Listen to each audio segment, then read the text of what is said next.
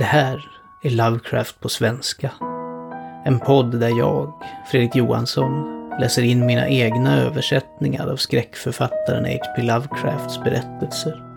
Vi börjar från början i den ordning de skrevs och fokus ligger på de berättelser med kopplingar till Cthulhu-mytologin. Men det kan smita med andra saker också. En stående varning om de här berättelserna är att de stundtals innehåller rasistiskt och förlegat språkbruk. Mer om mina tankar kring detta finns att läsa på poddens hemsida.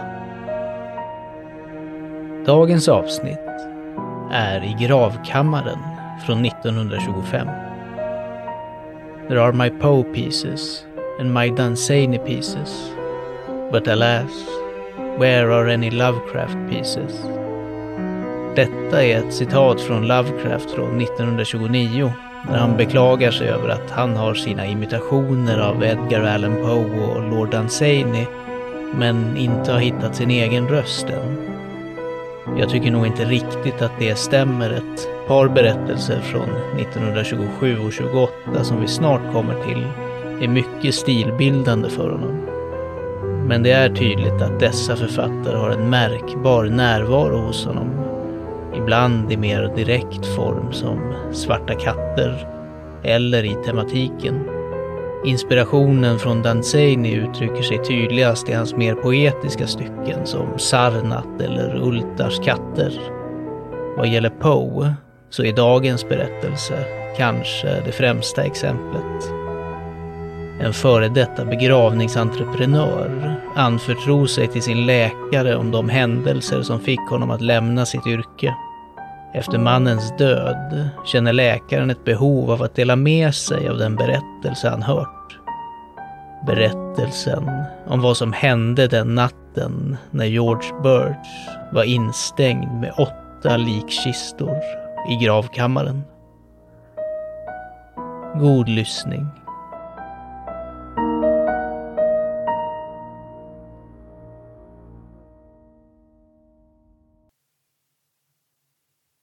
I gravkammaren. Tillägnad C.V. Smith från vars förslag den centrala situationen har tagits. Det finns ingenting mer absurt, som jag ser det, än den konventionella associeringen av det hemtrevliga och hälsosamma, vilket verkar genomsyra allmänhetens psykologi. Nämn en idyllisk yankee-miljö, byns tafatta och ohyfsade begravningsentreprenör och ett slarvigt missöde i en gravkammare. Och ingen genomsnittlig läsare kan då förväntas motse en hjärtlig om en grotesk fars. Gud vet dock att den prosaiska berättelsen som George Birches död tillåter mig att berätta har i sig aspekter bredvid vissa av våra mörkaste tragedier förefaller ljusa. Birch försattes i konkurs och bytte verksamhet 1881, men diskuterade aldrig händelsen när han kunde undvika det. Det gjorde inte heller hans gamla läkare, Dr. Davis, som dog för flera år sedan. I allmänhet påstods det att plågan och chocken var resultatet av ett olyckligt misstag, där Birch hade låst in sig själv i nio timmar i gravkoret på Peck Valley-kyrkogården varifrån han undkommit endast genom roa och katastrofala mekaniska medel. Men även om så här mycket otvivelaktigt var sant, fanns det andra och mörkare saker som karn brukade viska till mig i sitt berusade delirium mot slutet. Han anförtrodde sig till mig eftersom jag var hans läkare och för att han förmodligen kände ett behov av att anförtro sig till någon annan efter att Davis dog.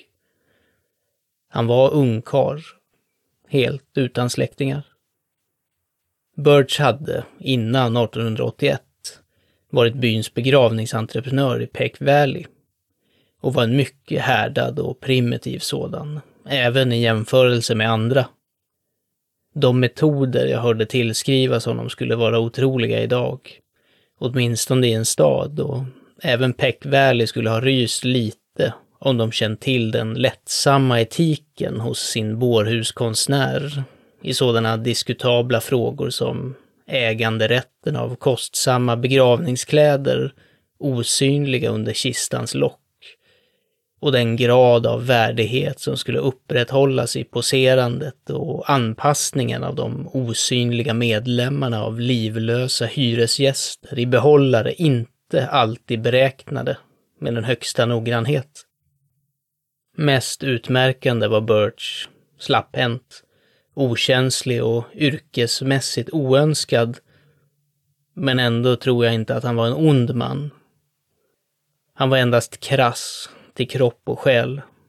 Tanklös, slarvig och sup ut, vilket hans lätt undvikbara olycka bevisar, och utan det mått av fantasi vilken håller den genomsnittlige medborgaren inom vissa smakfulla gränser. Precis var jag ska börja med Birchs historia kan jag knappt bestämma, eftersom jag inte är någon van historieberättare.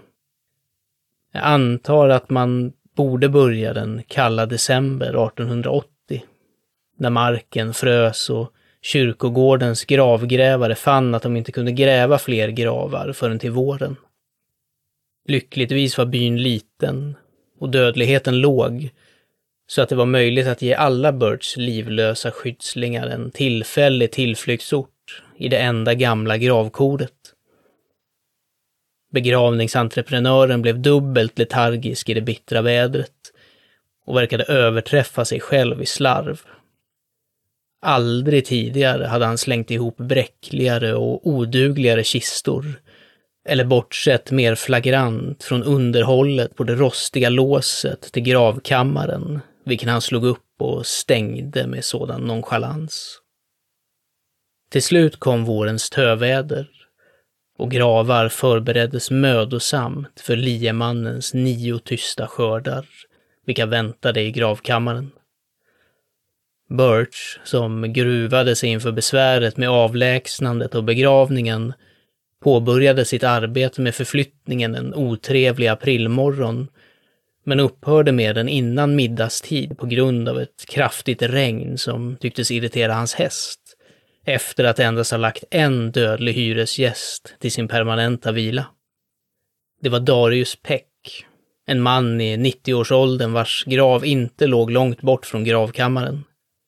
Burge bestämde sig för att börja nästa dag med lille gamle Matthew Fenner, vars grav också låg i närheten, men sköt faktiskt upp ärendet i tre dagar och påbörjade inte arbetet förrän på långfredagen den 15. Eftersom han inte var vidskeplig brydde han sig inte alls om dagen.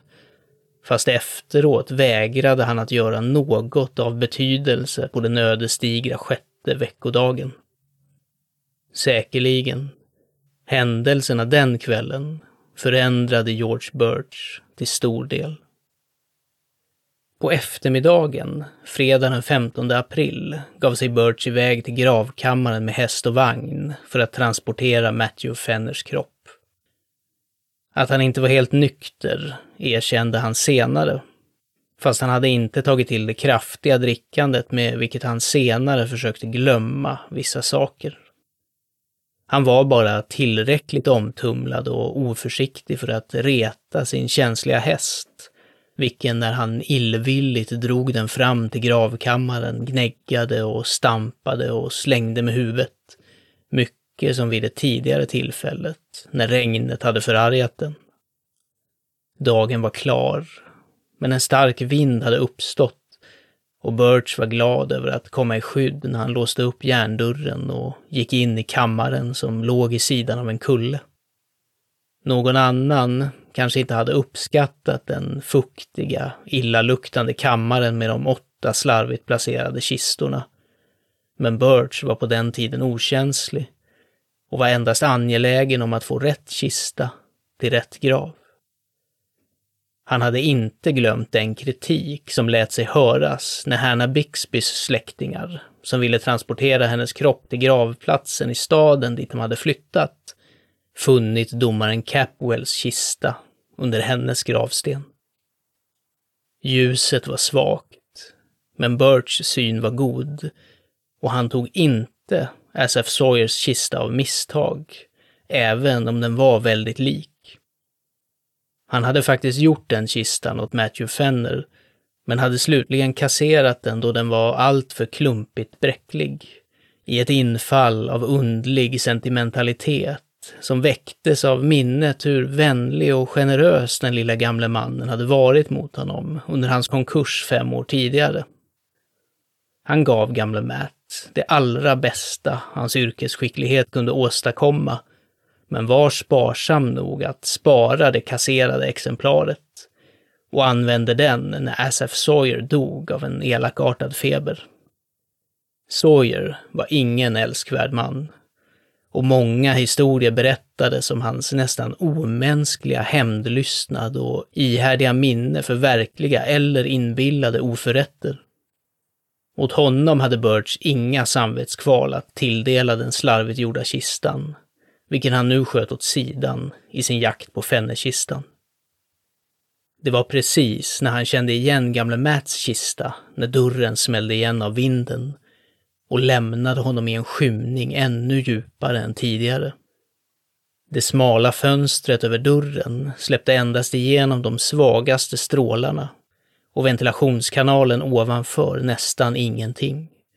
Så han reducerades till ett hädiskt fumlande när han haltade sig fram bland de långa lådorna mot låset. I denna begravningsskymning skakade han de rostiga handtagen, tryckte på järnpanelerna och undrade varför den massiva portalen hade blivit så plötsligt motsträvig. I den här skymningen började han också inse sanningen och skrek högt som om hans häst utanför kunde göra mer än att gnägga ett osympatiskt svar.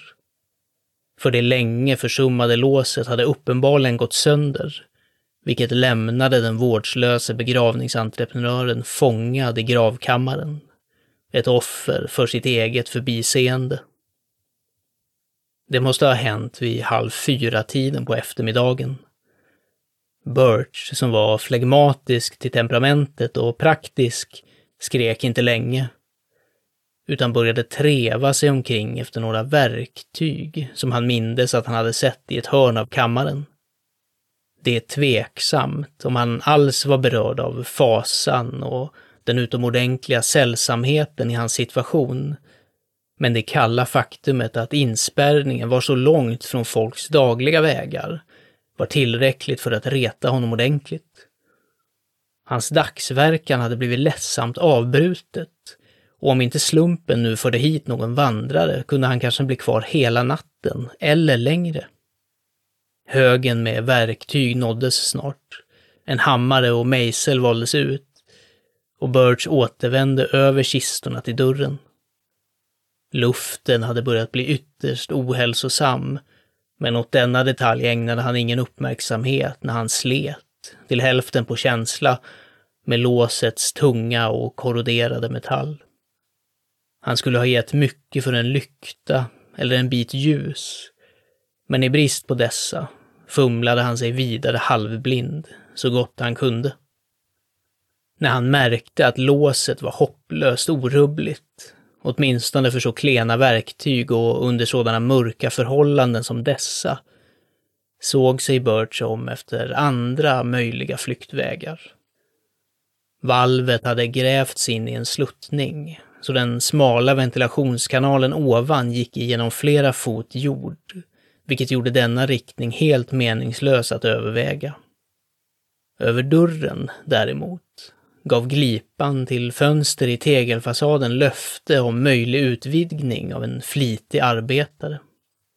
Följaktligen vilade hans ögon länge på denna, medan han sökte i sitt sinne efter medel för att nå den. Det fanns ingenting likt en stege i graven, och kistnischerna på sidorna och baksidan vilka Birch sällan besvärade sig med att använda, tillhandahöll ingen uppstigning till utrymmet ovanför dörren. Endast kistorna själva fanns kvar som potentiella språngbrädor och när han övervägde dessa spekulerade han om det bästa sättet att placera dem. Tre kisthöjder, uppskattade han, skulle låta honom nå fönstret, men han skulle göra det bättre med fyra. Lådorna var ganska jämna och kunde staplas som block, så han började räkna ut hur han på det mest stabila sätt kunde använda de åtta för att resa en bestigbar plattform, fyra i höjd. När han planerade kunde han inte annat än önska att enheterna i hans påtänkta trappa hade gjorts mer stabila. Huruvida han hade tillräckligt med fantasi för att önska att de var tomma kan starkt betvivlas. Till slut bestämde han sig för att lägga en bas med tre kistor parallellt mot väggen för att placera på dessa två lager med två vardera och på dessa en enda låda som skulle tjäna som plattform. Detta arrangemang kunde bestigas med minimalt besvär och skulle ge den önskade höjden. Ännu bättre var att han kunde använda endast två lådor som bas för att stödja byggnaden, vilket lämnade en ledig att staplas ovanpå ifall själva flyktbragden krävde en ännu högre höjd. Och så slet fången i skymningen och lyfte de obrydda kvarlevorna från de dödliga med lite ceremoni när hans miniatyr av Babels torn reste sig, steg för steg. Flera av kistorna började splittras under påfrestningen av hanteringen och han planerade att spara Matthew Fenners rejält byggda kista till toppen för att hans fötter skulle få ett så säkert underlag som möjligt. I halvmörkret förlitade han sig mestadels på beröring för att välja den rätta och hittade den faktiskt, nästan som av en slump, eftersom den föll in i hans händer som genom någon märklig vilja efter att han ovetande hade placerat den bredvid en annan på det tredje lagret. Då tornet äntligen var slutfört och hans verkande armar utvilade efter en rast där han satt på det nedre trappsteget av sin förskräckliga anordning, steg Birch försiktigt upp med sina verktyg och ställde sig bredvid det smala fönstret. Utrymmets kanter var helt i tegel och det verkade tveklöst att han inom kort kunde mejsla bort tillräckligt för att tillåta sin kropp att passera. När hans hammarslag började falla gnällde hästen utanför i en ton som kan ha varit uppmuntrande och kan ha varit hånande. I båda fallen hade det varit lämpligt, för den oväntade uthålligheten i det till synes lätta tegelverket var säkerligen en sardonisk kommentar om fåfängan i dödligas förhoppningar och källan för en uppgift vars prestation förtjänade varje möjlig stimulans. Skymningen föll och fann Birch fortfarande slitande. Han arbetade till stor del genom känseln nu, eftersom nyligen samlade moln gömde månen. Och även om framstegen fortfarande var långsamma kände han sig uppmuntrad över omfattningen av hans angrepp på toppen och botten av öppningen. Han kunde, var han säker på, komma ut vid midnatt. Och det är karaktäristiskt av honom att denna tanke var obesudlad av kusliga implikationer. Ostörd av besvärande reflektion om tiden, platsen och sällskapet under hans fötter flisade han filosofiskt bort det steniga tegelverket, svor när ett fragment träffade honom i ansiktet och skrattade när ett träffade den alltmer upphetsade hästen som krafsade nära cypressen. Med tiden växte sig hålet så stort att han vågade försöka komma in med sin kropp i den då och då och flyttade runt så att kistorna under honom gungade och knarrade. Han skulle inte, upptäckte han, behöva stapla en till på sin plattform för att nå rätt höjd. För hålet var på precis rätt nivå för användning så snart dess storlek skulle tillåta. Det måste ha varit åtminstone midnatt när Birch bestämde sig för att han kunde ta sig igenom fönstret.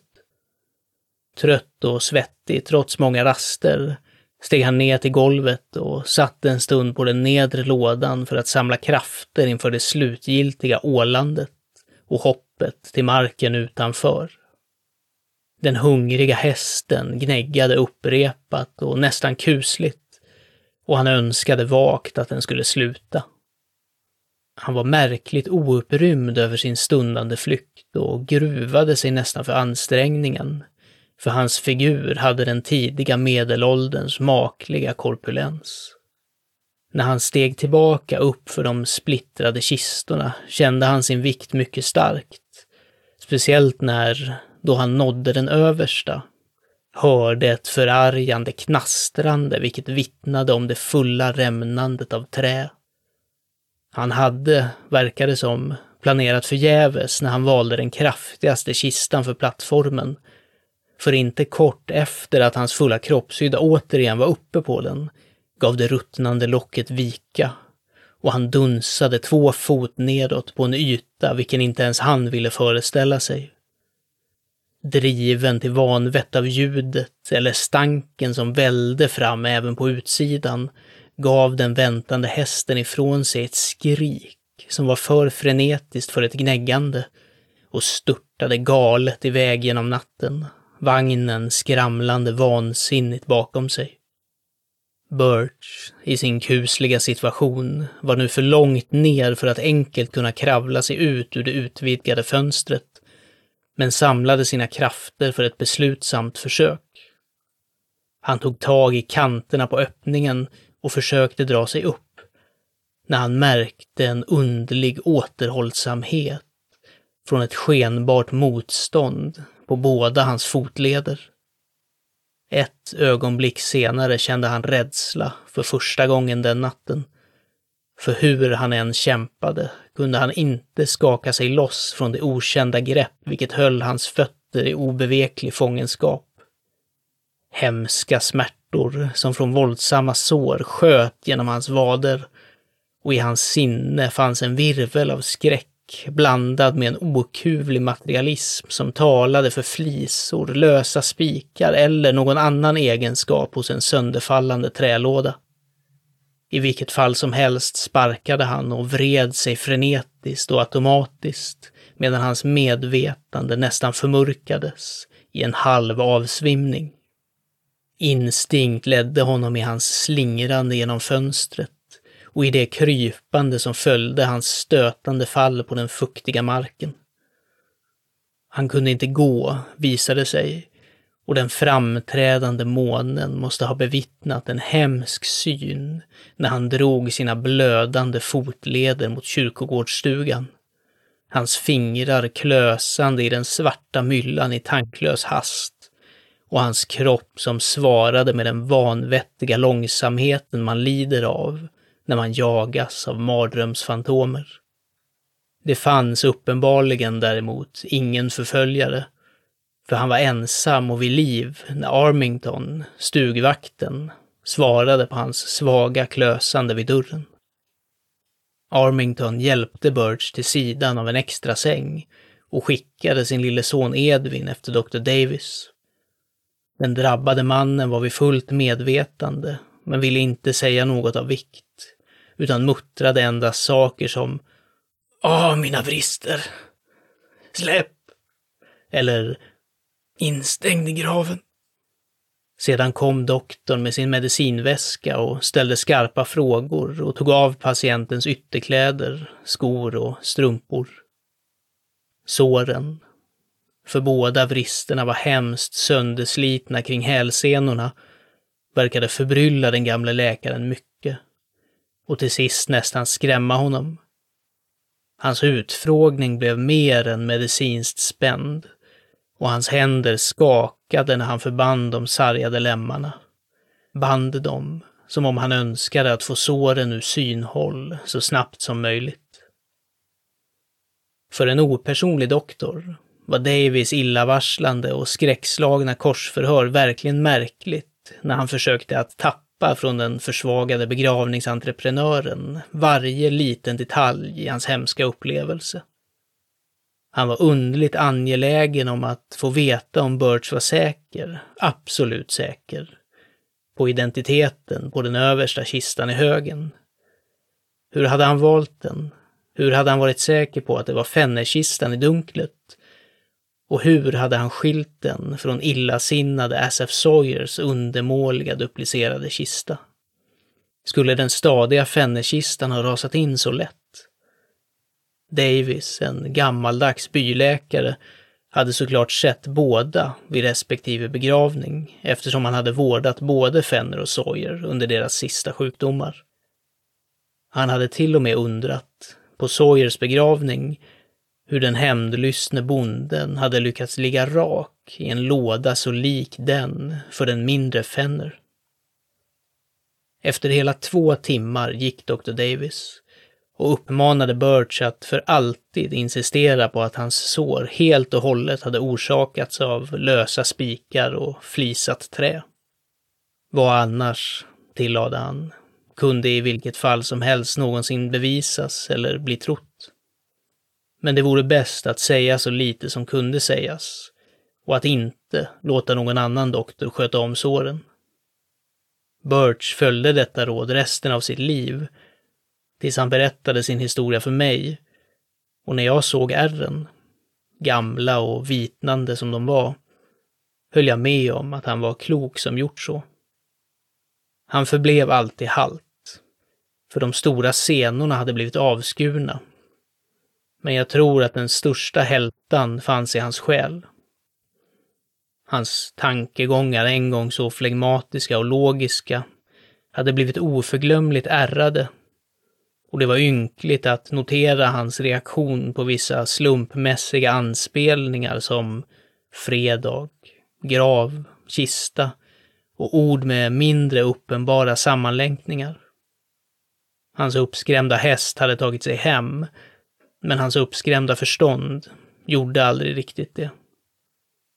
Han bytte verksamhet, men någonting lurade alltid över honom. Det kan ha varit endast rädsla. Och det kan ha varit rädsla blandat med udda slags försenad ånger över svunna grymheter. Hans drickande förvärrade endast, naturligtvis, det det var menat att lindra. När Dr. Davis lämnade Birch den natten hade han tagit en lykta och gått till det gamla gravkoret. Månen lyste på de utspridda tegelfragmenten och den fördärvade fasaden och låset på den stora dörren gav lätt efter för en beröring från utsidan. Stålsatt av gamla prövningar i dissektionsrummen gick doktorn och såg sig omkring och tryckte undan det illamående av sinne och kropp som allting i rummet framkallade av syn och lukt. Han skrek till högt en gång och släppte lite senare ut en flämtning som var mer fruktansvärd än ett skrik. Sedan flydde han tillbaka till stugan och bröt mot alla sina yrkesregler genom att rycka upp och skaka sin patient och kasta mot honom en rad av rysande viskningar som brände in i de förvirrade öronen likt fräsandet av svavelsyra. Det var Asap's kista, Birch. Precis som jag trodde. Jag kände igen hans tänder med de främre saknade på överkäken. Visa aldrig för guds skull de såren. Kroppen var ganska illa åtgången. Men om jag någonsin sett hämndlystnad i ett ansikte, eller vad som varit ett ansikte. Du vet vilken jävel han var för hämnd, hur han ruinerade gamle Raymond 30 år efter deras marktvist och hur han trampade på den där valpen som nafsade efter honom i augusti i fjol. Han var djävulen själv, Birch, och jag tror att hans öga för öga ur sinne kunde slå gamle fader döden själv. Gud, vilket raseri! Jag skulle inte önska att ha det riktat mot mig. Varför gjorde du det, Birch? Han var en usling och jag klandrar dig inte för att du gav honom en kasserad kista men du går alltid för förbannat långt. Det är en sak att snåla på saken på något sätt. Men du visste vilken liten man gamle Fenner var. Jag kommer aldrig att få bilden ur mitt huvud så länge jag lever. Du sparkade hårt. För Asafs kista låg på golvet. Hans huvud hade rasat in och allt var omkullkastat. Jag har sett saker förut. Men det var en sak som var för mycket här. Öga för öga. Stod det Himmelbirch. Men du fick vad du förtjänade. Skallen fick det att vända sig i min mage. Men det andra var värre. De där fotlederna som noggrant skurits av för att passa i Matt Fenners kasserade kista.